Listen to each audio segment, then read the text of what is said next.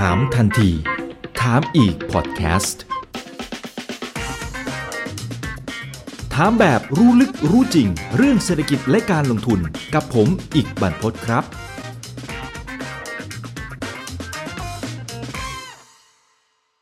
ในช่วง1นถึงสสัปดาห์ล่าสุดเนี่ยนะครับ ก็มีหุ้นกลุ่มหนึ่งที่มีการประกาศผลออกมาครบถ้วนนะครับ แล้วก็ปรากฏว่าบางตัวเนี่ยก็เห็นแล้วก็น่าตกใจเหมือนกัน นะครับ บางตัวก็ถือว่าเอาละก็น่าจะยังเอาอยู่นะนะครับ วันนี้ก็เลยต้องเชิญทนายของพี่เอครับคุณธนเดชรังสีธนานนท์ครับท่านผู้อำนวยการอาวุโสฝ่ายวิเคราะห์หลักทรัพย์บริษัทหลักทรัพย์ UOB เคเกียมมาร่วมพูดคุยกันครับ สวัสดีครับพี่เอครับผมสวัสดีครับอีกสวัสดีครับ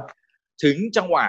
ในการซื้อแล้วหรือยังนะฮะแล้วการที่ประกาศงบออกมาแต่มาแรกเอาเบาๆก่อนนะพี่เอเอาเบาๆก่อนแล้วกันนะครับ เท่าที่ดูมันมีตรงไหนที่พอจะยิ้มออกได้บ้างไหมหรือมีตรงไหนที่เฮ้ย มันก็น่าเป็นห่วงอยู่เหมือนกันเอาภาพรวมกันนะยังยังไม่ต้องไปเจาะทีละแบงค์นะครับ ก็กำไรของบริษัทจดทะเบียนในกลุ่มกลุ่มแบงค์นะครับ อันนี้ยังไม่รวมธนาชาติธนาชาติเนี่ย เขาจะประกาศกลางกลางเดือนเดือนหน้านะครับกำไรก็ประมาณสักสามหมื่นล้านได้ ลดลงสี่สิบเปอร์เซ็นเมื่อเทียบกับปีที่แล้วสามสิบห้าเปอร์เซ็นเมื่อเทียบกับไตรมาสก่อน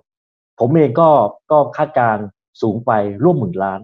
ก็เพราะว่ามีแบงก์ใหญ่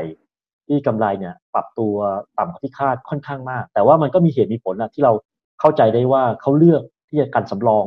ไตรมาสสองไปเลยนะครับคราวนี้อะไรที่พอจะยิ้มได้เนี่ยสินเชื่อเติบโตได้ค่อนข้างจะโอเคนะนะครับสินเชื่อของแบงก์ในไตรมาสที่สองเนี่ยเติบโตร่วมร่วมสี่เปอร์เซ็นก็ค่อนข้างจะโอเค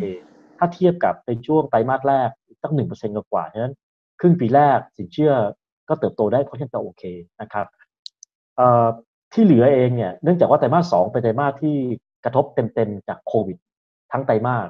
ฉะนั้นไม่ว่าจะเป็นตัวเลข Margin ที่เราเคยคุยก่อนหน้านี้แล้วว่าคงจะลงแล้วก็ลงทุกแบงค์นะครับ ลงมากลงน้อยเอ่อ provision พุ่งกระฉูดเลย ซึ่งเป็นตัวแปรสำคัญที่ทำให้งบของแบงค์น่ะเรียกว่าแทบจะทุกแบงค์เนี่ยออกมาค่อนข้างแย่หรือบางแบงค์ที่ต่ำกว่าคาด ก็เพราะว่าตัวสำรองตัวนี้แหละนะครับสิ่งที่แบงค์พอจะทำได้อีกอันหนึ่งก็คือการควบคุมค่าใช้จ่าย ซึ่งเป็นปกติอยู่แล้วที่พอสถานการณ์ไม่ดีเนี่ยก็จะมามีการควบคุมค่าใช้จ่ายนั้นถ้าสรุปรวมแล้วไตรมาสนี้มีอะไรที่พอจะดีได้ก็คือสินเชื่อยังเติบโต ซึ่งจะมาจากสินเชื่อซอฟท์โลนภายใต้การดูแลของทางภาครัฐด้วย แล้วก็สินเชื่อที่เกี่ยวข้องกับ corporate loan ที่มาจากตอนนี้เองเนี่ยแม้ว่าสถานการณ์ตัวตัวตัวเลขการปัจจะดีขึ้น แต่ว่าการที่จะไประดมเงินทุนผ่านตราสารหนี้ตราสาร ตลาดเงินเนี่ยมันยังไม่ได้กลับมาเป็นปกติ ฉะนั้นเนี่ยพวก big corporate ต่างๆ ก็ต้องการมั่นใจว่าตัวเองมีสภาพคล่องที่มากพอ ก็ยังมาขอเงินกู้จากทางแบงก์อันนี้อาจจะเป็นปัจจัยบวกประเด็นเดียวที่ทำให้เรายังโอเคได้ใน Q2 ที่เหลือดูแล้วตัวเลขจะยังแย่ลงครับ อืมครับ ทีนี้ไม่แน่ใจว่ามันมันเป็นตัวเลขมันเป็นเหมือนที่พี่เอบอกเลยนะครับ เมื่อกี้คือไอตัวสินเชื่อที่เข้ามาเนี่ยส่วนใหญ่ก็จะเป็นพวก corporate ใหญ่ๆ นะครับก่อนหน้านี้สิ่งที่เรากังวลกันคือพวก SME ที่เขาอาจจะไม่สามารถเข้าถึง soft loan ได้เต็มเม็ดเต็มหน่วยเนี่ยนะครับ ตอนนี้สัญญาณมันดีขึ้นไหมพี่เอเท่าที่เห็นนะครับ ตัวเลข soft loan เอ่อ SME ไตรมาสนี้จริง ๆ แล้วก็เท่าที่ดูแล้วไม่ได้ถึงกับย่ำแย่มากหนึ่งก็เพราะว่ามีซอฟท์โลนเข้ามา ซึ่งตัวนี้เองก็ร่วมร่วมแสนล้านที่เป็นซอฟท์โลนภายใต้ การจัดการดูแลของทางทางแบงก์ชาตินะครับ แล้วก็แบงก์พาณิชย์ แล้วก็อีกส่วนหนึ่งเองแบงก์เองเขาก็จัดการด้วยตัวเขาเองด้วยเหมือนกันนะครับแล้วก็ภายใต้การพักชำระหนี้เนี่ย โดยปกติแล้วเนี่ยลูกค้าก็จะไม่คืนหนี้อยู่แล้วหนี้จะคงอยู่กับที่นั่นหมายความว่าด้วยมาตรการซอฟท์โลนบวกกับการพัฒนาหนี้เนี่ยทำให้ตัวเลขสินเชื่อ SME ยังน่าจะทรงตัวหรือเติบโตบ้างเล็กน้อยนะครับแต่ว่าสินเชื่อที่อาจจะดูแผ่วไปชัดเจนก็คือสินเชื่อที่เป็นประเภทไม่มีหลักประกัน ครับพวก personal loan credit card เนี่ยก็ก็ลงกันแทบแทบทุกแบงค์นะครับรวมทั้งนอนแบงค์ด้วย แต่ว่าที่อาจจะยังมีความแตกต่างกันก็คือสินเชื่อรถยนต์เพราะว่าสินเชื่อรถยนต์เนี่ยเดือนเมษาเนี่ยไม่ดีแน่นอน แต่ว่าพฤษภามิถุนาเนี่ยก็ดูเหมือนจะกระเตื้องก็จะเห็นว่าบางแบงค์เนี่ยก็ประกาศสินเชื่อรถยนต์ปรับตัวลง บางแบงค์ก็เพิ่มขึ้นนะครับ ก็ภาพจะเป็นประมาณนี้งั้นโดยรวมแล้ว SME ก็ก็ถือว่าเติบโตได้ได้บ้างเล็กน้อยครับ อืมครับ แล้วไอ้ก่อนหน้านี้ครั้งที่แล้วที่เราคุยกันว่าอาจจะกังวลเรื่องของ NPL นะครับว่าว่ามันอาจจะปูดเพิ่มมากขึ้นซึ่งตอนนี้เราไม่รู้ว่ามันจะเพิ่มขึ้นเท่าไหร่อะไรยังไงเนี่ยนะครับเท่าที่ประเมินจากท่าทีของทางฝั่งของผู้บริหารของแบงค์นะครับของแต่ละเจ้า ที่บางเจ้าอย่างที่พี่เอบอกนะว่าเขาก็มีการตั้งสำรองไป ก็เลยมีผลต่อกำไรของเขาอยู่เหมือนกันเนี่ย คือมันถือว่า cover ไอสิ่งที่สิ่งที่มันกำลังจะตามมาเป็นพายุลูกใหญ่แล้วหรือยังนะครับ หรือ เขากันไว้แค่ส่วนหนึ่ง แต่ว่าไอ้ของจริงมันกำลังจะมามากกว่านี้พี่เอมองยังไงฮะเขาคงกันในระดับหนึ่งนะครับ ในไตรมาสที่สองเนี่ยตัว NPL เพิ่มขึ้นประมาณสัก 6.5%นะครับถ้ารวมกับไตรมาสแรกเนี่ยครึ่งปีแรก NPL เพิ่มขึ้น 15%เอ่อถามว่าสำรองเนี่ยที่ขึ้นมาเป็น 100%เนี่ยในไตรมาสที่สองเมื่อเทียบกับปีที่แล้วเนี่ยหมดหรือยังจริง ๆ แล้วก็ยัง แบงค์ที่มีลักษณะการตั้งสำรองที่สูงมากๆเลยแม้ว่า NPL เขาอาจจะเพิ่มขึ้นระดับหนึ่งเนี่ยเช่น DBL และ KBank จนจุดให้งบเขาเนี่ย แย่เลยแย่กว่าที่เราคิดไว้ค่อนข้างมาก เพราะว่าเขาเลือกที่ใส่สำรองนี่เข้าไปเต็มที่นะครับ เกือบสองหแต่มื่ว่านล้านใช่ไหมฮะ ถ้าจะไม่ผิด ก็ KBank นะครับ แล้วก็ BBL ก็ก็เยอะเหมือนกัน ซึ่งทำให้สูงกว่าที่เขาเคยให้ไกด์แดนซ์กับทางทางนักวิเคราะห์ไว้ ส่วนแบงค์ที่ไตรมาสสองเนี่ยใส่ในระดับที่สูงแต่ว่าไม่ใช่ ใส่เผื่อ ก็คือไปไกด์ว่าอะโอเคไตรมาสองก็ใส่เพิ่มขึ้นระดับหนึ่งนะ แต่ว่าจะไปใส่เพิ่มขึ้นอีกในครึ่งปีหลังนั้น รูปแบบการตั้งสำรองใน Q2 เนี่ย มีความแตกต่างกันในเชิง policy บางคนก็ตั้งตั้งแค่พอประมาณ แล้วไปตั้งเพิ่มขึ้นครึ่งปีหลัง บางแบงก์เช่น BBL KBank KTB Tisco เนี่ย ก็ตั้งเข้าไปเลย แต่ถามว่าตั้งเข้าไปเลยเนี่ย มันสุดหรือยัง แน่นอนว่ามันยังไม่สุด นะครับ เพราะว่าสัญญาณตัวหนึ่งที่เราเห็นกับทางแบงก์พูดมาก็คือว่าตัวเลขสำรองตรงนี้เสียเนี่ย บางแบงก์บอกว่ามี550แต่ว่าอืมปลายปีอาจจะเหลือ130นั่นหมายความว่าไงหมายความว่าแม้จะตั้งสำรองขึ้นสูงแล้วเนี่ย NPL เพิ่มขึ้น ก็ต้องยอมให้ตัวเลข ratio เนี้ยสำรองตรงนี้เสียลดลง เพราะว่า NPL จะพุ่งขึ้น บางแบงก์มี130แต่ถามว่าเออเท่าไหร่เป็นระดับที่เขารู้สึก comfortable 110นั่นหมายความว่าเขาจะ imply ว่า ถึงแม้ว่าเขาจะใส่สำรองเพิ่มขึ้นมากใน Q2 และสูงไตรมาสสามไตรมาสสี่แล้วเนี่ย NPL คงจะพุ่งขึ้นทำให้สำรองอ่าสำรองตอนนี้เสียลดลง นั่นเทรนด์โดยรวมแล้วเนี่ยผมคิดว่ายังยังตอบไม่ได้ และทุกแบงก์เนี่ยพูดคล้ายๆกันคือว่าเขายังไม่สามารถสรุปได้ว่าหลังจากมาตรการอ่าพักชำระหนี้ขอความช่วยเหลือไปแล้วเนี่ยจะมีตัวเลขเท่าไหร่ ที่อาจจะกลายเป็น NPL ซึ่งล่าสุดเนี่ยตัวเลขของแบงก์ชาติเนี่ยก็บอกประมาณสัก 6.8 ล้านล้านบาทใช่ไหมครับอืมในเนี้ยอาจจะแบ่งเป็นหนี้ดีนะฮะหนี้หนี้ดีภาษาของสองมาตรการบัญชีใหม่ก็เรียกว่าสเตจหนึ่งก็คือคล้าย ๆ กับหนี้ที่จ่ายปกติ แต่ว่าไม่ไม่ไม่ค้างชำระหนี้เกินหนึ่งเดือนนะครับ stage สองก็คือเอ่อเกินหนึ่งเดือน แต่ว่าอาจจะไม่ถึงสามเดือน แต่ภาษาบัญชีเขาก็เรียกว่าเป็น stage ที่พบว่ามีความเสี่ยงที่สูงขึ้นมาก แต่ยังไม่ถึงขั้นเป็น NPL นะครับ อันเนี้ย คือด้วยความที่เมื่อเมื่อลูกหนี้ทุกท่านเนี่ยก่อนที่จะเข้าโครงการพักชำระหนี้เนี่ยท่านอยู่ในรูปแบบลูกหนี้ stage หนึ่งหรือ stage สองที่ยังไม่เป็น NPL เนี่ยสถานะของท่านจะฟิสอยู่ตรงนั้นเลย แล้วก็หลังจากที่หมดเวลาที่ท่านไปอขอความช่วยเหลือจากแบงก์ไม่ว่าจะเป็นสามเดือนหกเดือนเนี่ยแบงก์จะนับต่อ เช่นถ้าเป็นลูกค้าสเตจหนึ่งนับต่ออีกสามเดือน ฉะนั้นเนี่ยเราจะยังไม่เห็นหรอกว่าจริง ๆ แล้ว NPL มันจะไปพุ่งถึงเมื่อไหร่ มันจะพุ่งไปเรื่อยๆ อาจจะเป็นถึงกลางปีหน้าหรือปลายปีหน้าก็ได้โอ้ที่เกิดขึ้นได้หมายความว่าสำรองที่แบงก์ไกด์มาเนี่ยอือ่ามผมคิดว่าสูงในระดับหนึ่ง แต่ว่าจะต้องสูงอีกเท่าไหร่เนี่ย มันต้องขึ้นอยู่กับว่า ลูกหนี้ที่ขอความช่วยเหลือจากแบงก์เนี่ย จะรอดเท่าไหร่ และไม่รอดเท่าไหร่เพราะตัวนั้นคือตัวแปรให้แบงก์ต้องตั้งสำรอง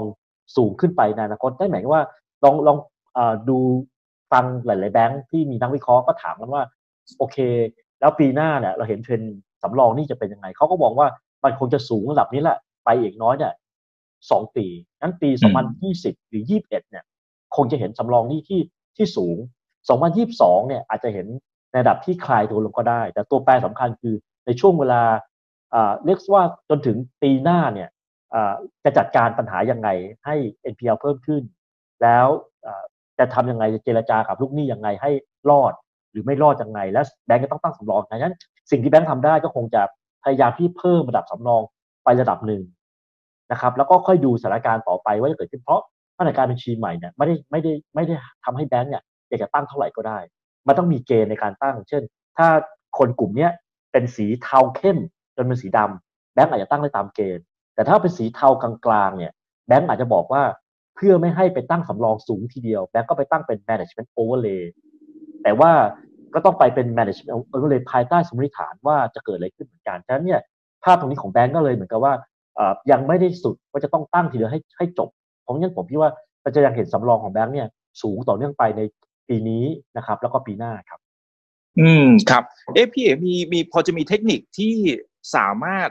มาแนะนำให้คุณผู้ชมติดตามท่าทีของท่านผู้บริหารได้ไหมครับ เช่นสมมติ อะอย่างไตรมาสนี้อยู่ๆนะครับแบงก์ใหญ่ๆหลายๆเจ้าเนี่ยเขาก็ตั้งสำรองเพิ่มขึ้นอย่างมีนัยสำคัญอยู่เหมือนกันเนี่ยนะครับ สมมุติไตรมาสถัดไปอ่าอันนี้แค่ยกตัวอย่างนะครับอ่าอยู่ๆเขาเพิ่มสำรองตั้งสำรองเพิ่มขึ้นอีกเฮ้ยอันนี้อาจจะเริ่มเป็นสัญญาณที่เริ่มไม่ค่อยดีละหรือหรือมันจะมีตัวเลขอะไรที่ที่เราควรจะต้องเฝ้าติดตามว่า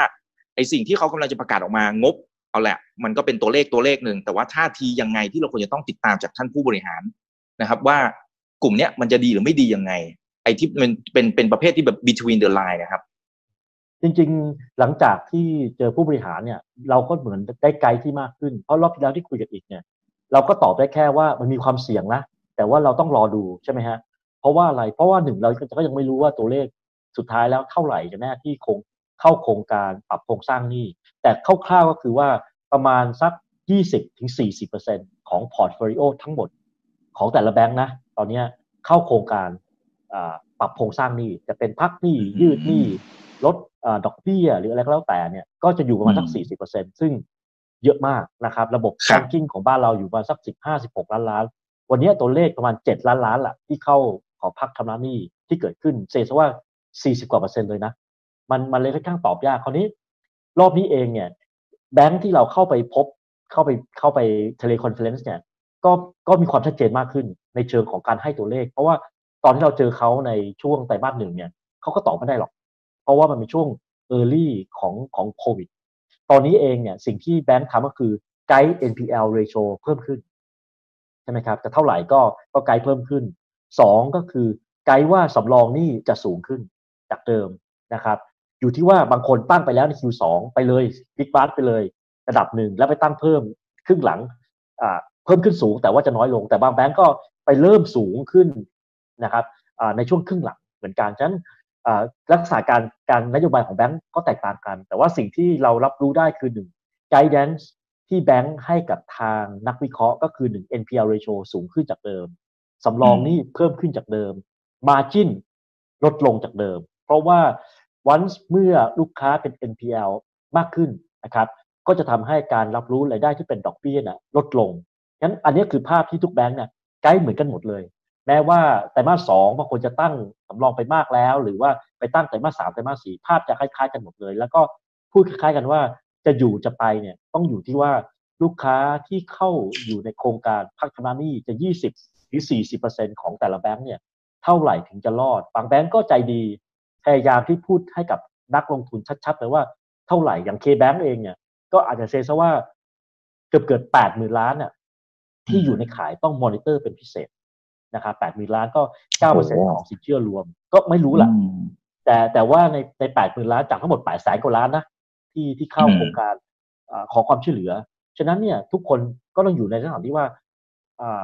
ก็ก็ต้องต่อติดตามรอดู SCB ก็บอกว่าเขามีสินเชื่อร่วมสองสองล้านล้านกว่านะแปดแปดแสนกว่าล้านเนี่ยนะครับเอ่อถือว่าขอความช่วยเหลือสามสิบสี่สิบเปอร์เซ็นไม่รู้นะสามสิบสี่เปอร์เซ็นคุณอีกลองดูว่าตัวเลขเท่าไหร่ สองแสนกว่าล้านนะครับสองถึงสามแสนกว่าล้าน ที่อยู่ในสีเทาๆนั้นตัวเลขเหล่านี้ประมาณการยากว่าลูกค้าจะกลับมาจ่ายหรือไม่จ่ายยังไง มันจะเป็นตัวกำหนดเลยว่าหุ้นแบงก์จะจะไปต่อหรือไม่ หรือหุ้นแบงก์จะยังคงถูกกดดันครึ่งหลัง แบงก์จะมีกำไรไหมบางแบงก์ก็บอกว่ามีมีมีมีแต่ว่าอาจจะมีน้อยลง บางแบงก์ก็แบ่งรับแบ่งสู้นะ เอาจริงว่า จ่ายปันผลได้หรือเปล่าก็ไม่รู้ บางส่วนอาจจะมองว่าเป็นเพราะกำไรหรือเปล่า หรือบางคนก็บอกว่ามันก็ขึ้นอยู่กับนโยบายปลายปี หรือบางคนก็บอกว่ามันขึ้นอยู่กับแบงก์ชาติจะสั่งหรือเปล่าฉะนั้นเนี่ย ถ้าฟังตรงนี้แล้วก็คือมันมีคำมันยังมี if cost อยู่ค่อนข้างมาก แต่ว่าหลายคนพูดเหมือนกันว่า หลังจาก Q3 เนี่ย น่าจะชัดมากขึ้นแล้ว ว่าตัวเลขจะเป็นยังไงงั้น ในแง่ของเรานักลงทุนเนี่ยผมคิดว่าเราอาจจะต้องรอดูแต่ว่า Q3 นั้น Q3 ก่อนงบจะออก กว่าที่เราจะพบผู้บริหารอาจจะต้องเป็นช่วงประมาณสัก เดือนตุลาหรือพฤศจิกามากกว่าครับ อืมครับครับเอ่อเดี๋ยวคำถามนะครับท่านไหนที่ที่อยากจะถามอะไรก็พิมพ์เข้ามาได้เลยนะครับ ตอนนี้เริ่มทยอยกันเข้ามาแล้วล่ะนะครับเอ่อทีนี้ทีนี้แสดงว่าเกมของการลงทุนในหุ้นกลุ่มแบงค์ครับพี่เอ๋แสดงว่าเราเราคงจะต้องคัดเลือกตัวที่เขาน่าจะสามารถทนทานกับพวก NPL ที่มันกำลังจะเพิ่มขึ้นมา อันนี้ผมพูดถูกหรือเปล่า คือหมายความว่าแทนที่จะไปดูเรื่องของการเติบโตละ ต้องไปดูเรื่องความอยู่รอดของเขาละ ครับจริง ๆ วันนี้ผมเอ่อที่จะเตรียมมาพูดจริงๆอะมันมันก็ส่วนหนึ่ง แต่ว่าปัญหารอบเนี้ยมันเป็นปัญหาเชิงระบบ มันไม่ได้เป็นความผิดพลาดของแบงก์เพราะว่าทุกคนก็เหมือนกับทำธุรกิจมาปกติใช่ไหมฮะอยู่ๆเจ้าโควิด มาแล้วก็ฟาดอ่าเรียนเข้ามาเลย แต่ว่าสิ่งที่เราเราพอจะสัมผัสได้ว่าใครที่อ่อนแอ คนที่อ่อนแอก็คือรายย่อย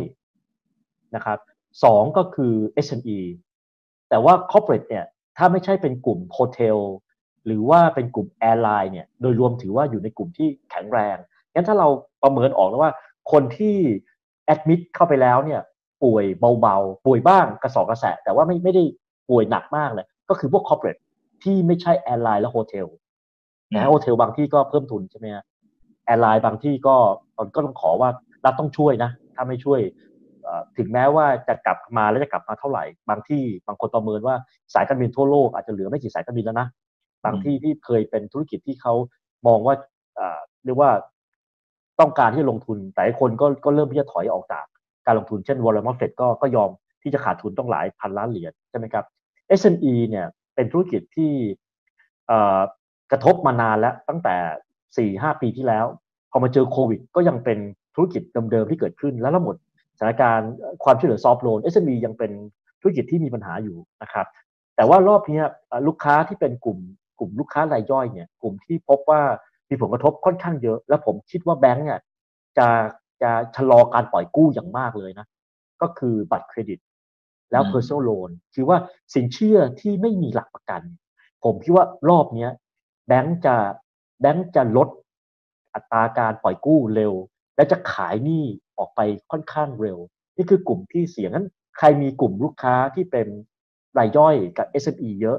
ก็จะมีความเสี่ยงมากกว่าคนที่มีฐานลูกค้าที่เป็น corporate ครับอันนี้เราวิเคราะห์ในเชิงเชิงไมโครคือตัวเลข แต่ว่าโครงสร้างหลักๆของรอบเนี้ยเราต้องดูเลยว่าวัคซีนจะจะกลับมาจะจะมีวัคซีนเมื่อไหร่ เพราะว่าอ่าประเทศไทยเป็นประเทศท่องเที่ยวนั้นถ้าครับเอ่อลูกค้าที่เป็นต่างประเทศเราไม่เข้ามาเนี่ย เราจะสามารถเอ่อ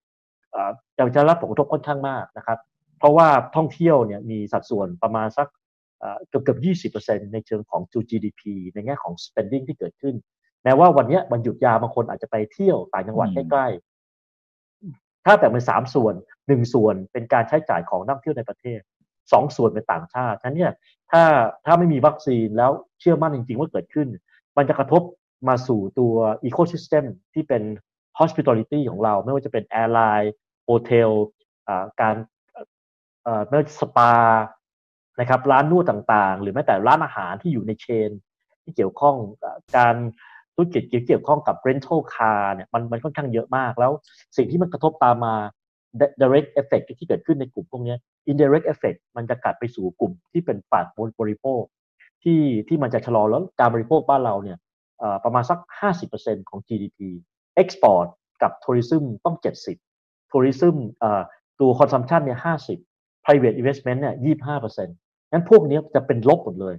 มีแค่ตัวเดียวที่ที่ government spending ที่มีสัดส่วนแค่15%นั้นทำยังไงเนี่ย government spending ก็ก็ไม่มีทางพอฉะนั้นเนี่ยถ้าวัคซีนไม่เกิด แล้ว impact ทางเศรษฐกิจเนี่ยมันยังไม่ได้หมุนเนี่ยมันจะตามมาแล้วสุดท้ายเนี่ยกระทบชิ่งมาที่แบงก์วันนี้แบงก์อาจจะป่วยหนักๆเนี่ยแค่แค่กลุ่มที่เกี่ยวข้องกับการท่องเที่ยว แล้วก็กลุ่มที่อ่อนแออยู่แล้ว หรือกลุ่มที่อาจจะอยู่ในช่วงหัวเรียวหัวต่อว่าจะมีงานหรือเปล่า ถ้าถ้าวงจรมันไม่ได้หมุนกลับมาอย่างน้อยเนี่ยมากอย่างที่นักเศรษฐศาสตร์คาดการณ์ว่าไตรมาสสอง bottom out ไตรมาสสามจะดีขึ้นไตรมาสสี่จะค่อยๆคลายตัวลงเราอาจจะเห็นกลุ่มคนที่อาจจะเป็น indirect impact เนี่ยเดิมได้รับผลกระทบมากขึ้นโดยยิ่งกลุ่ม corporate ที่ที่อาจจะได้รับผลกระทบจากการที่รายย่อยผู้บริโภค หรือว่า SME ที่มีปัญหานะครับงั้นมันจะเป็นผลกระทบต่อเนื่องถ้าเกิดว่า วงล้อเศรษฐกิจมันไม่เดินครับ ครับ แล้วแล้วในมุมของการที่จะดูว่าแบงค์ไหนจะรอดหรือไม่รอดเนี่ย เราพอที่จะมีเรโชหรือว่าตาส่วนอะไรที่พอจะดูได้ไหมฮะ เพราะในท้ายที่สุดเอาล่ะ ถ้าสมมติเราอยากจะมีความหวังนะเหมือนที่พี่เอ๋บอกนะ ที่บอกว่าเฮ้ยเดี๋ยววัคซีนมันมันก็คงจะมาแหละเพราะตอนนี้แต่ละเจ้านะครับทั้งเอกชนจีนนะครับหรือแม้กระทั่งทางฝั่งของอเมริกายุโรปโหตอนนี้เร่งเครื่องเต็มที่เลยนะ หรือแม้กระทั่งทางด้านของคุณบิลเกตส์ตอนช่วงบ่ายเมื่อสักครู่นี้ก็เพิ่งบอกนะครับว่าวัคซีนอาจจะมาสักประมาณสักกลางปีหน้าน่าจะเห็นนะเพราะว่าตอนนี้เนี่ยเขาเตรียมไว้เต็มที่ไว้แล้วนะครับ แต่อะไรจะเกิดมันก็เกิดขึ้นได้ใช่ไหมสมมุติไอ้เจ้าวัคซีนมันไม่มาจริงๆเนี่ยเราอาจจะต้องคิดถึง worst case scenario เช่นกรณีที่เฮ้ยแบงก์มันอาจจะมีบางเจ้าไม่รอดหรือเปล่า อันนี้อันนี้แค่แค่ลองคิดแบบสุดสุดสุดแบบสุดโต่งเลยนะ มันจะมี ratio อะไรบ้างพี่เอกที่ที่แนะนำให้คุณผู้ชมที่เป็นนักลงทุนเนี่ยเขาดูเลยว่า เฮ้ย เนี้ยสามตัวเนี้ยสำคัญสุดๆเลย ถ้ามันมีพัฒนาการที่แบบแย่ลงเรื่อยๆ คุณต้องระวังแล้วนะไอตัวที่คุณสนใจลงทุนเนี่ย ครับ แน่นอนอันแรกก็คือตัว NPL อยู่แล้ว เพราะว่า NPL เพิ่มขึ้นนั่นคือภาระที่แบงก์ต้องตั้งสำรอง NPL เพิ่มขึ้นรายได้ดอกเบี้ยรับจะลดลง และ NPL เพิ่มขึ้น จะทำให้เงินกองทุนลดลง นั้น NPL คือ key point ของทุกสิ่งที่จะเกิดขึ้นจากการลงทุนของแบงก์ในรอบนี้ NPL เพิ่มขึ้นทุกอย่างแย่หมดรายได้รับ สำรองนี่เงินกองทุนจะแย่ลงนะครับจะทริกเกอร์จะถึงขั้นต้องเพิ่มทุนหรือเปล่า จ่ายปันผลได้หรือเปล่า นั่นคือตัวแรกสองก็คือโอเคละทุกคนก็บอกว่า NPL เพิ่มขึ้นอยู่แล้วล่ะ แล้วใครจะแข็งแกร่งกว่ากันก็ต้องดูระดับสำรองต่อหนี้เสีย ก็คือตัวเลขที่เขาเรียกว่าตัว cover ratio ของแบงค์นะครับ cover ratio ของแบงค์ใครที่มีสูงมากๆ ก็อาจจะมองว่าปลอดภัยมากๆ อันที่สามอาจจะดูเรื่องว่าแล้วลูกค้ากลุ่มไหนใครมีมากกว่ากัน อย่างที่บอกตรงนี้ว่า ลูกค้ากลุ่มที่เป็น clean loan เยอะๆนะกลุ่มที่เป็นพวก retail เยอะๆนะครับ SME เยอะๆ อาจจะต้องดูเป็นพิเศษ เพราะกลุ่มนี้เป็นกลุ่มที่เข้าข่ายมีความเสี่ยงสูงกว่านะครับก็ไปดูทาง proportion ที่เกิดขึ้น เช่น ถ้าแบงก์ใหญ่แบงก์กรุงเทพอาจจะเป็นแบงก์ที่เน้น corporate ก็รอบนี้ผมก็คิดว่าดูจะมีความปลอดภัยมากกว่า เจ็บระดับหนึ่งแต่ไม่มาก เพราะว่ามีสินเชื่อรายย่อย SME น้อยหน่อยนะครับ เคแบงก์อาจจะเป็นหนึ่งในสามประมาณ 40%เป็น corporate นะครับ30% SME อีก 30%เป็น retail ก็เป็นขายอยู่ในกลุ่มตัวหนึ่งที่ที่อาจจะมีความกังวลนะกรุงไทยก็อาจจะมี corporate เยอะแล้วก็มีรัฐบาลเพิ่มขึ้น ความเสี่ยงตรงๆของกรุงไทยก็อาจจะไม่มากถ้าเทียบกับตัว K-Bank หรือแม้แต่ SCB อาจจะเป็นเน้นในแง่ของสินเชื่อรายย่อยที่เป็นบ้านเป็นรถบัตรเครดิต แล้วก็ SME ระดับหนึ่ง ก็ก็อาจจะมองคร่าวๆว่าถ้าใครมีฐานลูกค้าเนี่ยที่เป็นรายย่อยที่เป็น clean loan พวก P-loan นะครับ credit card หรือ SME ที่เยอะๆเนี่ยก็อาจจะสุ่มเสี่ยงที่จะมีปัญหาได้เหมือนกันนะครับนี่คือตัวอย่างที่เวลาเราจะวิเคราะห์คล้าย ๆ ว่าใครอยู่ในข่ายมีปัญหาเยอะ ตัวไหนที่อาจจะดูแล้วกระทบแต่ว่ากระทบจำกัดที่นักวิเคราะห์มักจะพูดกันครับ ครับแต่อย่าง NPL อะครับย้อนกลับไปที่ข้อแรกนะครับเอ่ออย่างอย่าง NPL พี่เอกผมไม่แน่ใจเพราะว่าอย่างในในช่วงไตรมาสนี้จะเริ่มเห็นบางแบงก์เนี่ยเขาเริ่มที่จะมีการขายให้กับพวก AMC นะครับคือคือผมผมคิดว่าคือเท่าที่มองคือเขาก็อาจจะเป็นเทรนลักษณะนี้พอเริ่มจะมีปัญหาปุ๊บอาจจะต้องมีการตัดบางส่วนให้ AMC เข้าไปบริหารจัดการอะไรว่ากันไปทีนี้มันมันอาจจะไม่ใช่ตัวที่ที่ดูได้แบบร้อยเปอร์เซ็นต์เหมือนเมื่อก่อนหรือเปล่าฮะหรือพี่เอกคิดว่ายังไง หรือก็ คือยังไงเราก็ต้องดู NPL เพราะว่าแม้ว่ามันจะมีเครื่องไม้เครื่องมือมากขึ้นนะเอจริงๆการขาย NPL เนี่ยแบงก์ก็ทำทุกไตรมาสอยู่แล้ว อยู่ที่ว่าหนึ่งจะมีผู้ซื้อหรือเปล่าสองก็คือราคามันได้ไหมฉะนั้นเนี่ยจริงๆแล้วมันมันมีอยู่แล้วล่ะไม่ตั้งแต่ก่อน p ีโควิดแล้วล่ะ NPL มันก็ขึ้นมาตั้งแต่ปี 2014 เป็นขาขึ้นมาตลอดละมามาหลายปีแล้วงั้นแบงก์ก็บริหารจัดการว่าหนึ่งแบงก์จะเลือกจัดการเองหรือเปล่าถ้าเกิดจัดการเองได้เนี่ยแบงก์ก็อาจจะได้ผลตอบแทนคืนสูงขึ้นในระยะยาว เรียกว่าตอนตอนช่วงเริ่มต้นจัดการก็กินยาขมแล้วก็คิดว่าถ้าลูกค้าเนี่ยเรียกว่ารอดตัวเองก็จะได้ผลตอบแทนที่สูงขึ้น บางคนก็อาจจะมองแล้วว่า เออ ถึงทำไปก็ไม่มีประโยชน์ละ ขายออกไปดีกว่า ขายออกไปให้กับ AMC ไม่ว่าจะเป็นแบมเป็น JMT ให้แซนหรือให้ชัยโยต่างๆนะฮะก็อาจจะเป็นวิธีหนึ่ง แต่คราวนี้ต้องก็ต้องดูว่า แบงก์เองเนี่ยเนื่องจากว่าตัวมาตรการบัญชีใหม่เนี่ยการที่จะตัดตัดขายหนี้ออกไปเนี่ยมันมันก็ไม่ใช่ว่าคนที่อยู่ในโควิดจะทำได้ทันทีนะอีกเพราะว่าณตอนนี้เราต้องถือว่าคนที่อยู่ในโครงการพักชำระหนี้เนี่ย ถือเป็นลูกค้าดีก่อนฉะนั้นคนกลุ่มนี้ที่อย่างที่บอกคือตัวเลขประมาณสักร่วมเจ็ดล้านล้านบาทเราต้องเอาซูมก่อนเขาเป็นลูกค้าชั้นดี แต่เท่าไหร่เนี่ยจะเป็น NPL ต้องเยอะนั่นหมายความว่าสิ่งที่แบงก์เอามาขายเนี่ย มันจะเป็นของเก่าไง ของเก่าที่เกิดขึ้นมาเมื่อหลายปีเรียกว่า relapse NPL แต่ว่าจะเป็น NPL ที่อยู่ในโครงการพักชำระหนี้ตรงนี้เนี่ยกว่าแบงก์จะเอาออกมาขายเนี่ยอาจจะเริ่มปลายปี และจะเป็นพวกสินเชื่อประเภทรายย่อย เช่น P loan เนี่ย T loan แต่ถ้าเกิดว่าเป็นสินเชื่อที่เอามาขายเช่น SME หรือ corporate จริงๆเนี่ยอาจจะใช้เวลาเพราะว่าอาจจะเกี่ยวข้องกับเรื่องของคดีความเกี่ยวข้องกับเรื่องของหลักทรัพย์ที่เขาจะต้องเอามาใช้ในการประเมินงั้นอาจจะยากหน่อยงั้น ก็เลยยังตอบตอบไม่ได้ว่าอย่างนั้น แต่ผมคิดว่าจากนี้ไปธุรกิจที่เกี่ยวข้องกับการเอาหนี้มาบริหารเนี่ยน่าจะเป็นขาขึ้นไปอีกอย่างน้อยปีหรือสองปีเลยทีเดียว แล้วก็เราน่าจะเลยเห็นแบงก์น่าจะเริ่มเอาเอาลูกหนี้ที่อยู่ในพอร์ตที่อยู่ในโควิดนะฮะมาขายเนี่ยผมว่าน่าจะเริ่มสตาร์ทจริงๆ ในไตรมาสที่สี่ของปีนี้ แล้วก็ต่อเนื่องไปถึงปีหน้าเลยครับอืมครับครับอ่าแต่ก็ยังไงก็เป็นตัวเลขที่สำคัญมากๆที่เราต้องติดตามกันนะครับ อ่าโอเค ทีนี้ตัวที่สองเมื่อกี้ที่พี่เอแนะนำให้ดูคือตัว coverage ratio นะครับเท่าที่เท่าที่พี่เอประเมินนะ ถ้าสมมติมันเกิดเหตุการณ์ที่มันไม่คาดฝันขึ้นนะครับเอาแบบสุดๆเลยเอาแบบสุดโต่งเลยเนี่ย บ้านเรายังเอาอยู่ไหมฮะ กลุ่มกลุ่มเนี้ยกลุ่มกลุ่มแบงก์อะฮะคือตัวเลขตัวเนี้ยเอ่อเขาจะมีตัวเลขที่ก่อนก่อนที่จะมีมาตรฐานการบัญชีใหม่เนี่ยเขาก็จะมีตัวเลขหนึ่งที่เรียกว่า reserve ต่อ require reserve require reserve คือสิ่งที่ตามเกณฑ์แล้วคุณต้องได้เท่านี้ เท่ากับหรือมากกว่านะครับ ที่ทุกคนเนี่ยมีมากกว่าพอสมควร พอเขาเปลี่ยนเกณฑ์มาเป็นเจ้ามาตรฐานการบัญชีใหม่ TFIS 9ตัวเลขนี้แบงค์ไม่ได้ให้กับทางนักวิเคราะห์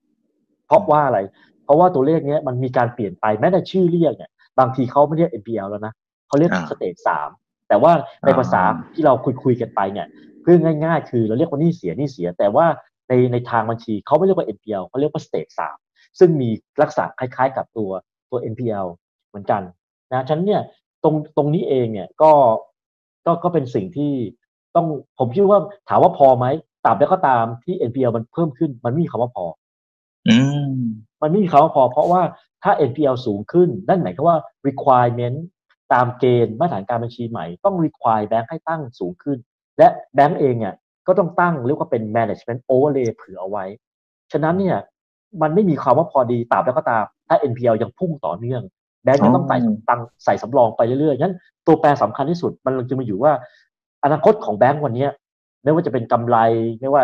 NPL จะเพิ่มขึ้นเท่าไหร่หรือจะเพิ่มทุนไหมจะจ่ายปันผลได้อย่างที่เราคาดคาดกันไว้หรือเปล่า มันอยู่ที่ตัวเดียวเลยคือ NPL จะเพิ่มขึ้นแค่ไหน เพราะว่าถ้า NPL เพิ่มขึ้น คุณต้องขยับตัวเลขทุกตัวตามไปให้หมด เพราะว่ามันถูกรีควายโดยมาตรฐานการบัญชีนะถ้าใครพุ่งเยอะก็ต้องเตรียมใจไว้เลยว่าอาจจะเห็นตัวเลขของสำรองที่เพิ่มขึ้น เป็นเป็นระดับที่เยอะมาก อย่างสมมติปัจจุบันเนี่ยเราดูคร่าวๆว่าปัจจุบันณณไตรมาสที่หนึ่งเนี่ยระบบแบงกิ้งประเทศไทยเนี่ยมี NPL อยู่ประมาณสักห้าแสนล้าน ครับ ปัจจุบันเนี่ยเรามองว่ามีคนเข้ามาขอความช่วยเหลือจากทางแบงก์ต่างๆรวมเจ็ดล้านล้าน สมมุติว่า NPL ทยอยเพิ่มขึ้น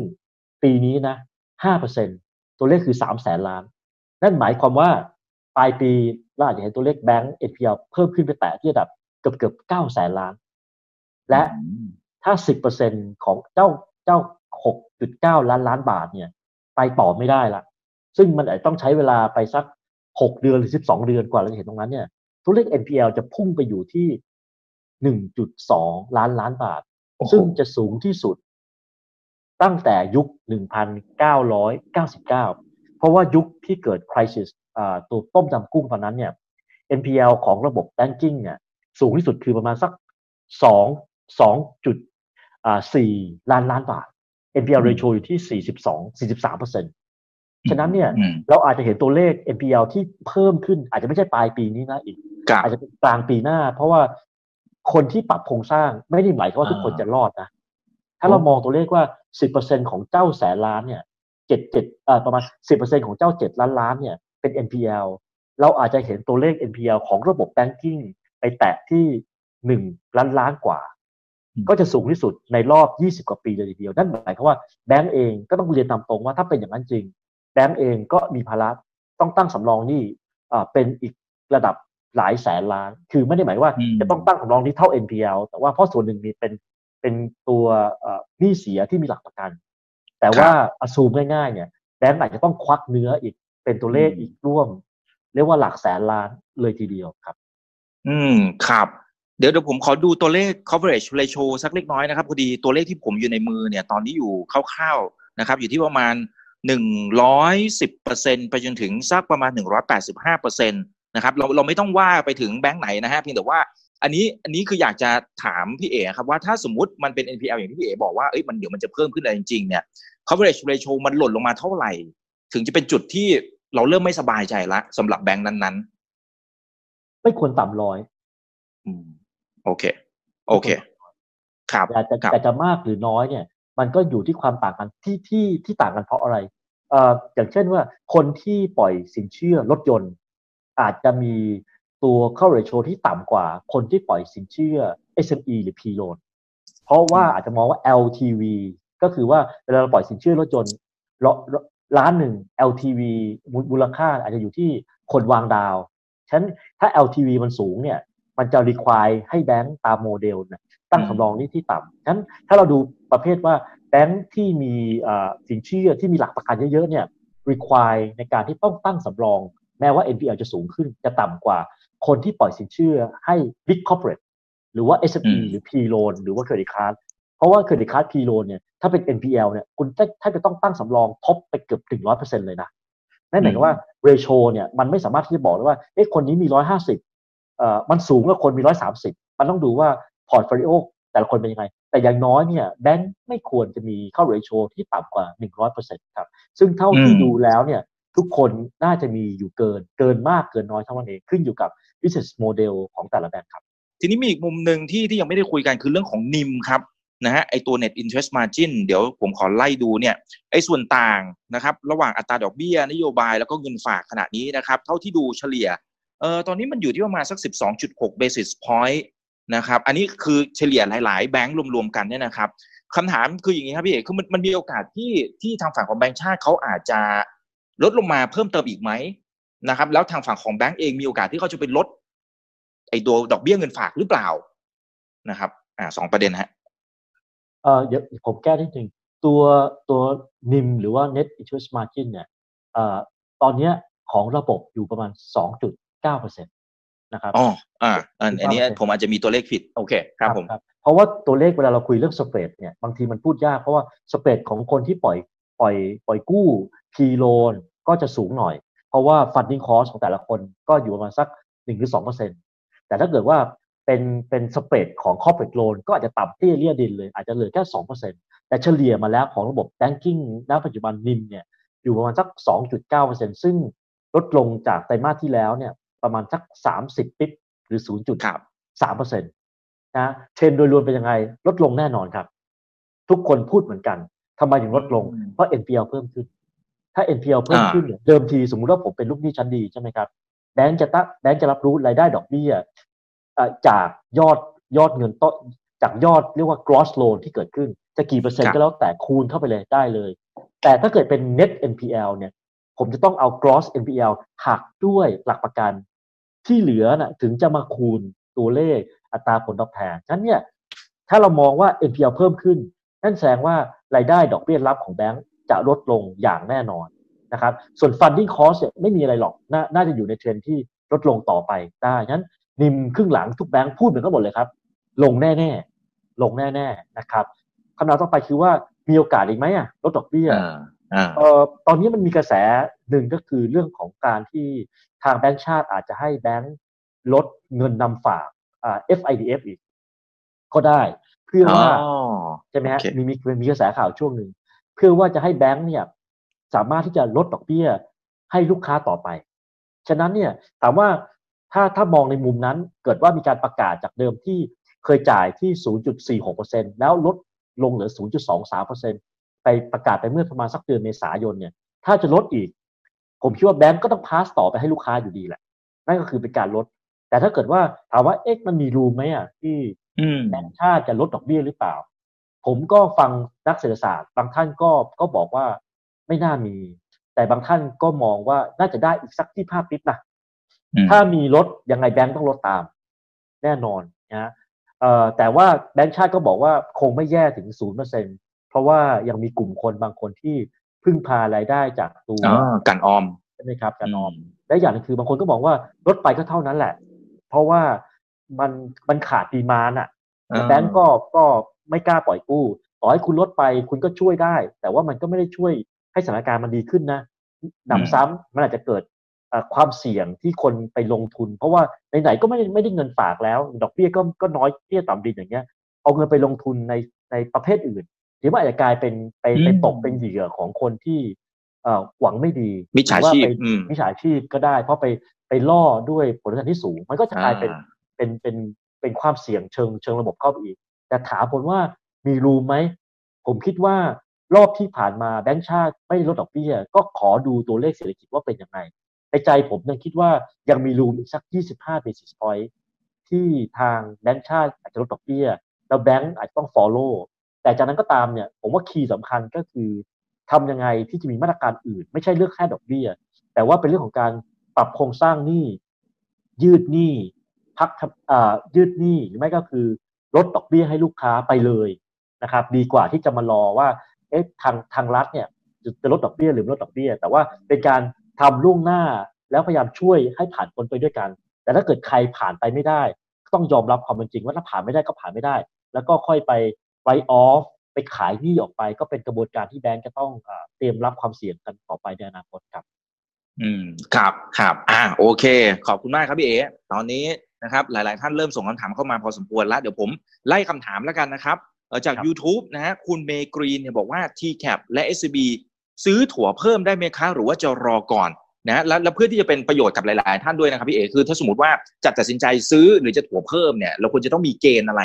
นะครับที่ควรจะต้องพิจารณาก่อนที่เข้าไปซื้อจริง ๆ ไม่ใช่เฉพาะ2ตัวนี้แหละ สมมติเป็นตัวอื่นด้วยควรจะต้องมีเกณฑ์แบบกลางๆยังไงฮะที่เราควรจะต้องพิจารณา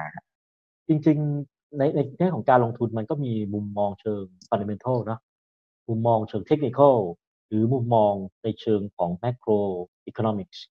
ตัวแปรของแบงค์รอบนี้ มีสามเรื่องเท่านั้นเอง ที่แบงค์หุ้นแบงค์จะจะจะอยู่ตรงเนี้ยจะซื้อแล้วแป๊กเนี่ย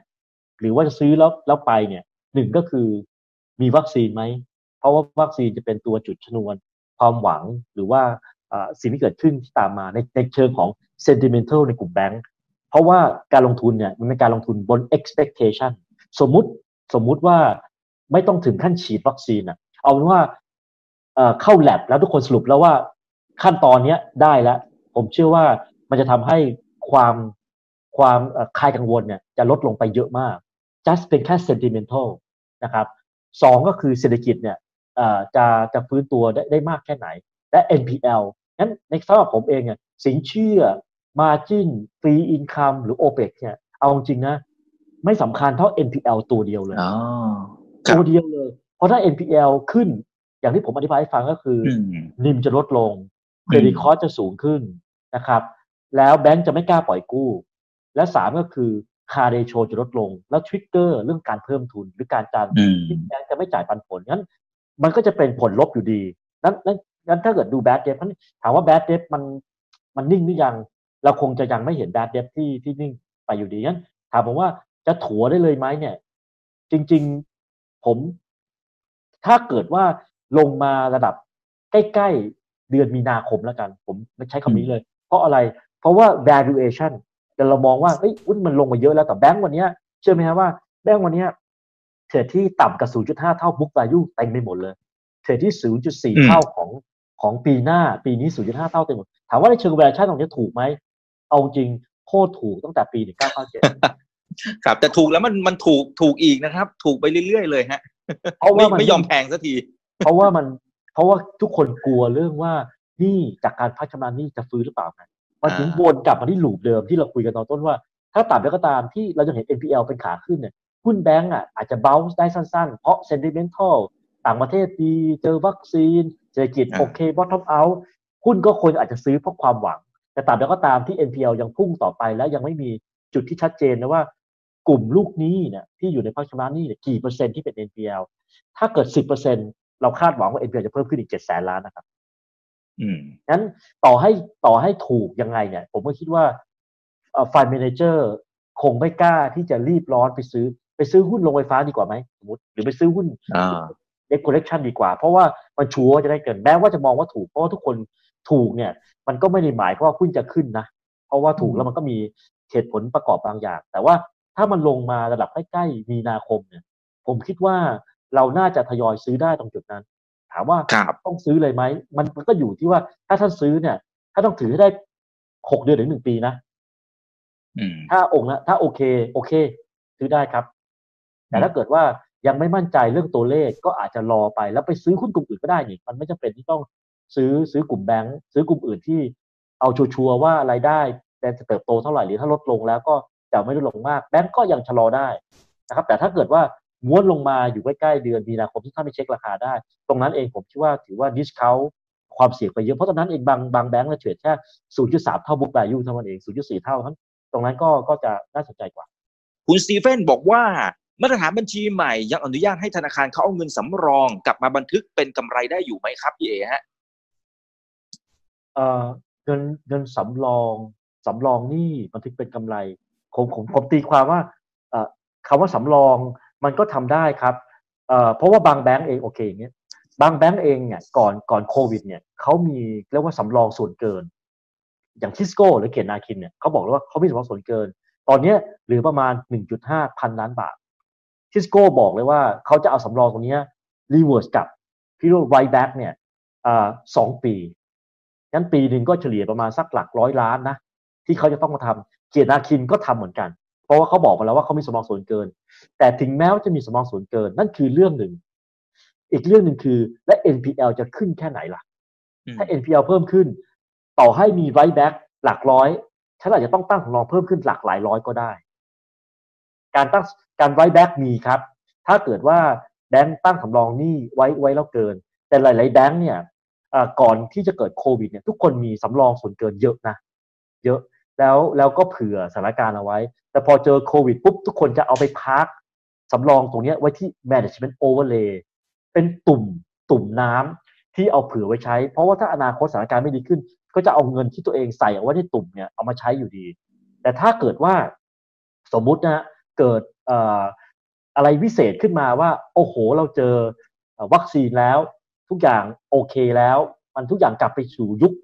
pre-COVID แล้ว ซึ่งจริงมันไม่ใช่นะมันเป็นไปไม่ได้ แต่ถ้าอ s ซูมว่าทุกอย่างมันดีกลับ back กลับไปที่ pre-COVID level ใครที่ตั้งสำรองเกินก็ write back กลับมาครับ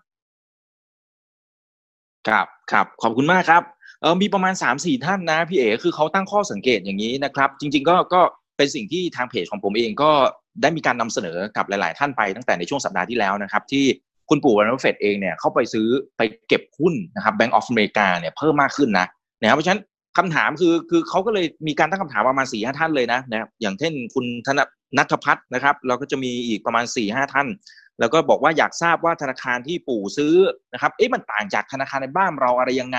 ทำไมโดยภาพรวมมันน่าจะโดนผลกระทบคล้ายๆ กันนี่หนี้เสียมันก็น่าจะเพิ่มขึ้นเหมือนกันนี่นะครับ สินเชื่อมันก็โอเคอาจจะเติบโตได้บ้าง แต่ว่ามันก็คงไม่เท่ากับเมื่อก่อนนี่นะครับ ภาพรวมมันควรจะเหมือนกันแต่ทำไมปู่ถึงเข้าไปเก็บ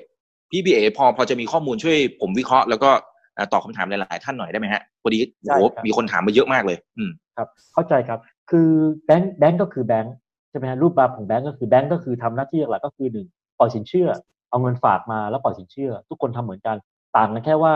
เอ่อลูกค้าเป็นใครการแข่งขันสูงแค่ไหนและ spread เท่าไหร่อย่างแบงก์อเมริกาเนี่ย spread ของเขาอาจจะถึงเปอร์เซ็นต์ก็ได้นะ ของบ้านเรา spread อย่างที่ผมบอกคือประมาณสักเกือบเกือบสามเปอร์เซ็นต์ เราก็อาจจะดูโอเคประเทศที่ล้าสมัยอะ spread จะสูงนะครับอ่าประเทศที่ advance spread จะต่ำคราวนี้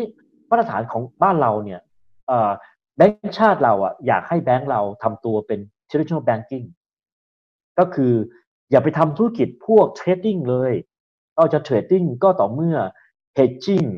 หรือไม่ก็คือมี portfolio บางอันที่แบงก์เนี่ยลงทุนเอาไว้เพื่อ park เงินเอาไว้เวลามีเงินเหลือ แบงก์ก็ไปลงทุนในพันธบัตรรัฐบาลหรือ เอาในหุ้น แต่บางตัวนะหุ้นก็อาจจะลงทุนตอน IPO ก็ก็ไม่ได้เชิงไม่ไม่ไม่ได้มีหน่วยงานที่เรียกว่า tradingมากขนาดนั้น แต่แบงก์ฝรั่งเนี่ยหลายแบงก์เนี่ยเนื่องจากว่าสเปรดของเขาเนี่ยต่ำเตี้ยเลี่ยดินเลย ดอกเบี้ยเขาก็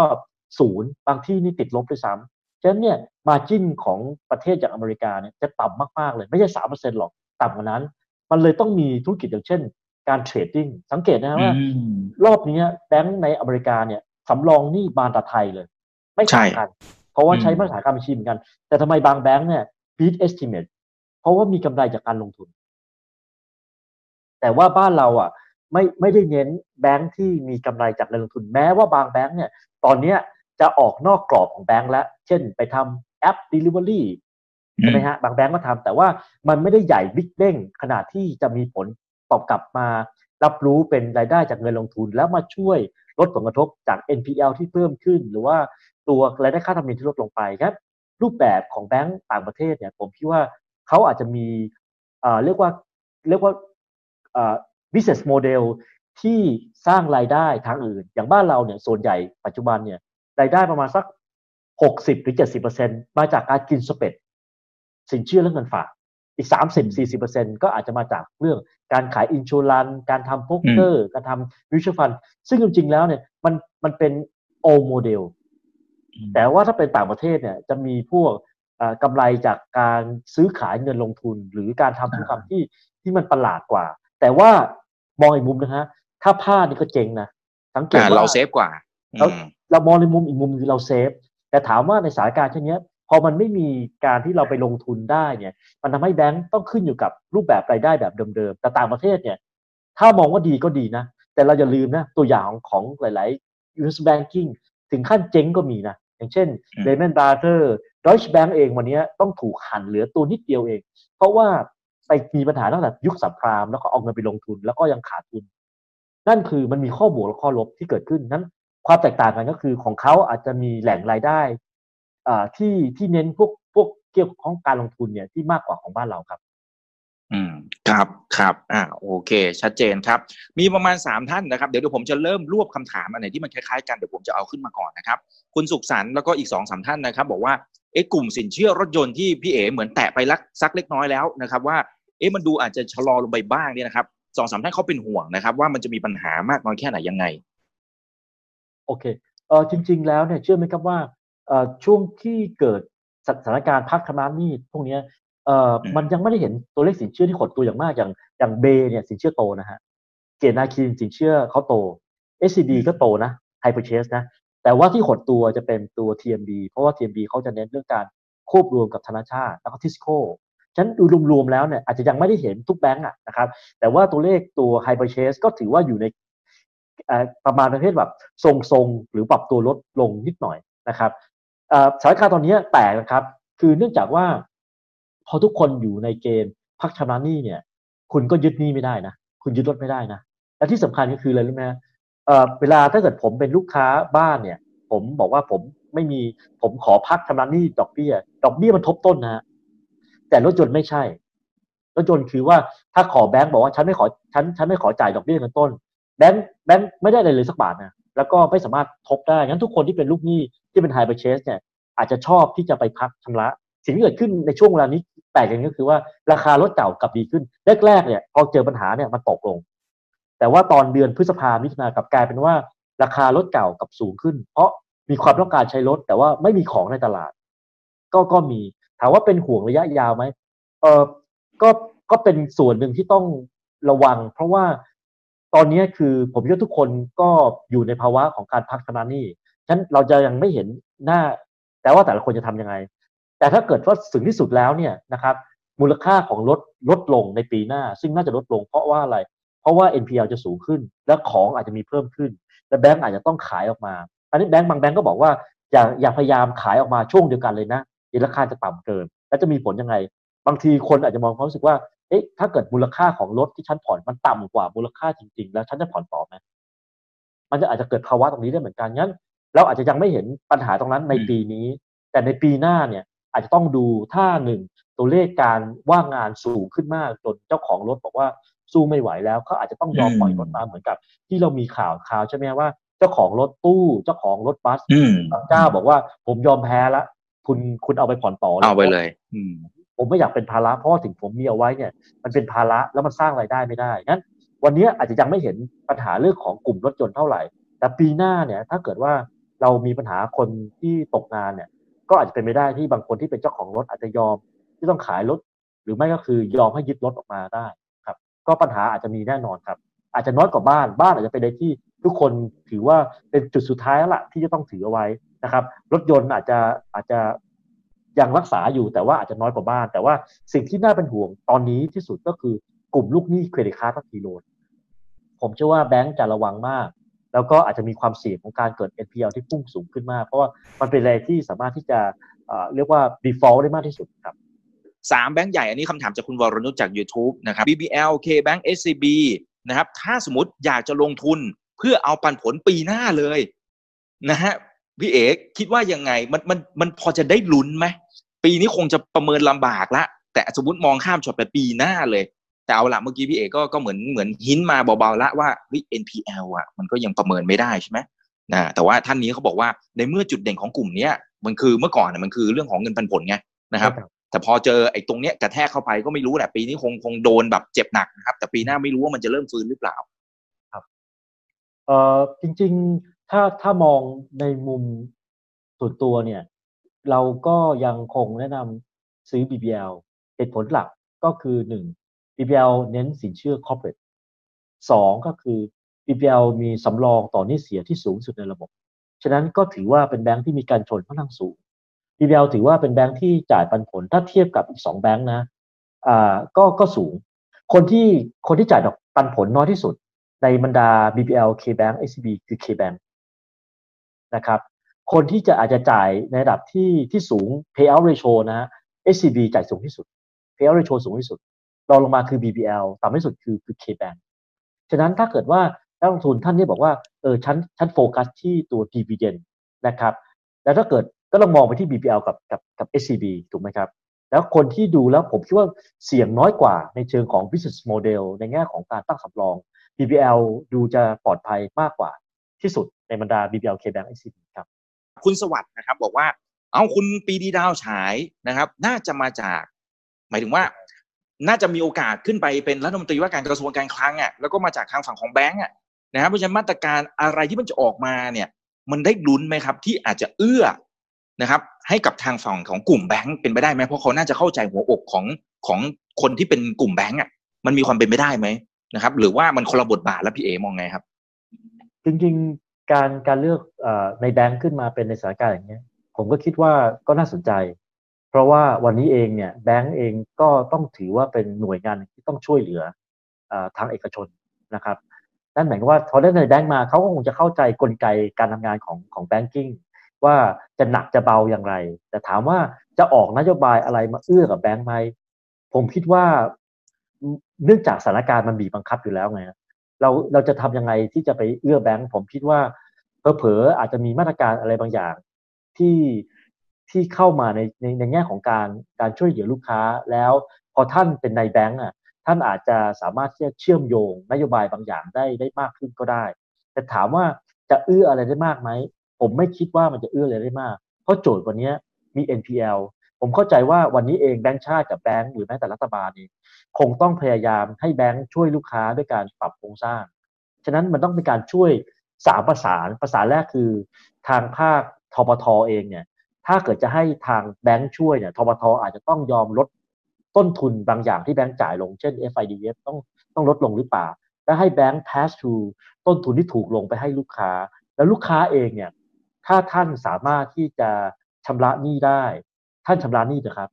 เพราะว่ามันจะเป็นการช่วยเหลือระบบกันไปทั้งหมดนั้น มันจะเป็นการช่วยกันคำถามคำตอบคือว่าท่านจะเข้ามาเป็นเพราะท่านเป็นนายแบงค์ท่านจะเข้ามาแล้วช่วยแบงค์หรือเปล่า ผมคิดว่าไม่ ผมคิดว่าอาจจะเป็นประโยชน์ในการปรับโครงสร้างหนี้เข้าใจวิธีการทำงานของแบงก์มากขึ้นว่าการที่จะให้ลูกหนี้เรียกว่ารอดไปเนี่ย จะต้อง work hard มากขึ้น ในในทางของกฎหมายหรือระเบียบต่างๆ ที่จะทำให้ เขียนมาแล้วเนี่ยทำให้แบงก์ทำงานมากขึ้นในการที่จะช่วยเหลือลูกค้า เพราะว่าคุณปีดีเองจริง ๆ ท่านมาจากสาย compliance ท่านเป็นนักกฎหมาย ก็อาจจะมีกฎหมายบางอย่างที่เขียนออกมา แล้วทำให้แบงก์สามารถที่จะปล่อยสินเชื่อ หรือว่าปรับโครงสร้างหนี้กับแบงก์แล้วโดยที่แบงก์ชาติเนี่ยเป็นตัวช่วยสนับสนุนการทำงานได้ง่ายขึ้นก็ได้ครับไม่ได้คิดว่าคุณปีดีเข้าไปแล้วเนี่ยคุณปีดีจะช่วยแบงกิ้งผมคิดว่าไม่ครับ ครับผมชัดเจนมากครับอ่าขอเป็นคำถามสุดท้ายแล้วกันนะครับ คุณทอมนะฮะจาก YouTube นะครับถามมาโอ้ผมว่าก็น่าสนใจนะ คือบางแบงค์นะครับ ตอนที่2แบงค์เริ่มไปทำแอปที่ไปส่งอาหารนะครับ มันจะมีผลทำให้ตัว P to book value เนี่ยอนาคตมันสูงขึ้นกว่าเดิมไหมนะครับคือในมุมของนักลงทุนเนี่ยเขาจะให้เรทนะครับในเรื่องของไอตัวทั้งไอพีบุ๊กแวลูก็ดีนะครับ หรือว่าการทำ valuation มันให้คุณค่าที่สูงมากขึ้นหรือเปล่า หรือแม้กระทั่งทางฝั่งของ BBL ที่เขาเข้าไปลงทุนในอินโดนีเซีย นะครับ อันไหนที่เขาจะให้คุณค่ามากกว่ากันครับ จริงๆ ถ้าถ้าเรามองธุรกิจเนี่ยธุรกิจอะไรที่เป็นเทคเนี่ยเรามักจะให้ PE ที่สูงใช่ไหมครับ โดยโดยธรรมชาติอยู่แล้วเอ่อถ้าดูจากหุ้นแฟงต่างๆ หรือหุ้นอเมซอนหรือพวกนี้เองอะโอ้โห PE เรียกว่าอาจจะใช้ P P per cell ด้วยซ้ำอ่าย้อนไปยุคเหมือนปี 2003 เลยอะแต่ว่าตอนเนี้ยข้อดีก็คือมันเหมือนกับว่าบริษัทที่เป็นระดับ Big Giant เนี่ยมีรายได้จริง ๆ ก็ก็อาจจะโอเค ถามว่า สองแบงค์เข้าแบบธุรกิจ Delivery เนี่ย มันจะมีผลอะไรอย่างมีนัยยะต่อแบงค์ไหมผมคิดว่ายังยังไม่ใช่ เพราะว่าธุรกิจเหล่านี้ยังเล็กเกินไป ถึงแม้ว่ามีรายได้ ถามว่ามันจะสักเท่าไหร่รายได้ที่เข้ามาก็อาจจะเป็น ตอนนี้ไม่รู้มีกำไรหรือเปล่าด้วยนะอาจจะขาดทุนอยู่ด้วยซ้ำคิดว่าไม่ครับ อืมคิดแล้วแล้วรับรู้เป็นรายได้อะผมเชื่อว่าแบงค์ไม่มีรายได้เป็นกอบเป็นกำหรอก เพราะเวลาเราตีมูลค่าแบงค์อะแล้วก็ตีมูลค่าที่กำไรและ book value ที่เกิดขึ้นฉะนั้น ถ้าธุรกิจเนี้ยยังเล็กมากจนเกินไป จนไม่ใช่เป็นตัวเปลี่ยนเกมของธุรกิจแบงค์จนทำให้มีรายได้เป็นกอบเป็นกำมันจะไม่มีผลอะไรเลยต่อการตีมูลค่าของแบงค์เพราะว่าสุดท้ายเนี่ยเอ่อการตีมูลค่าของแบงค์คือตีที่ ROE งั้นถ้ากำไรไม่ได้ขึ้นเยอะมาก ROE ยังเท่าเดิม ไม่ไม่ได้มีผลอะไรในเชิง การตีมูลค่าตัว Permata ของของแบงก์กรุงเทพเองเนี่ยก็มีสัดส่วนราวๆสัก 8ถึง9ในแง่ของตัวสินเชื่อเงินฝาก หรือแม้แต่กำไร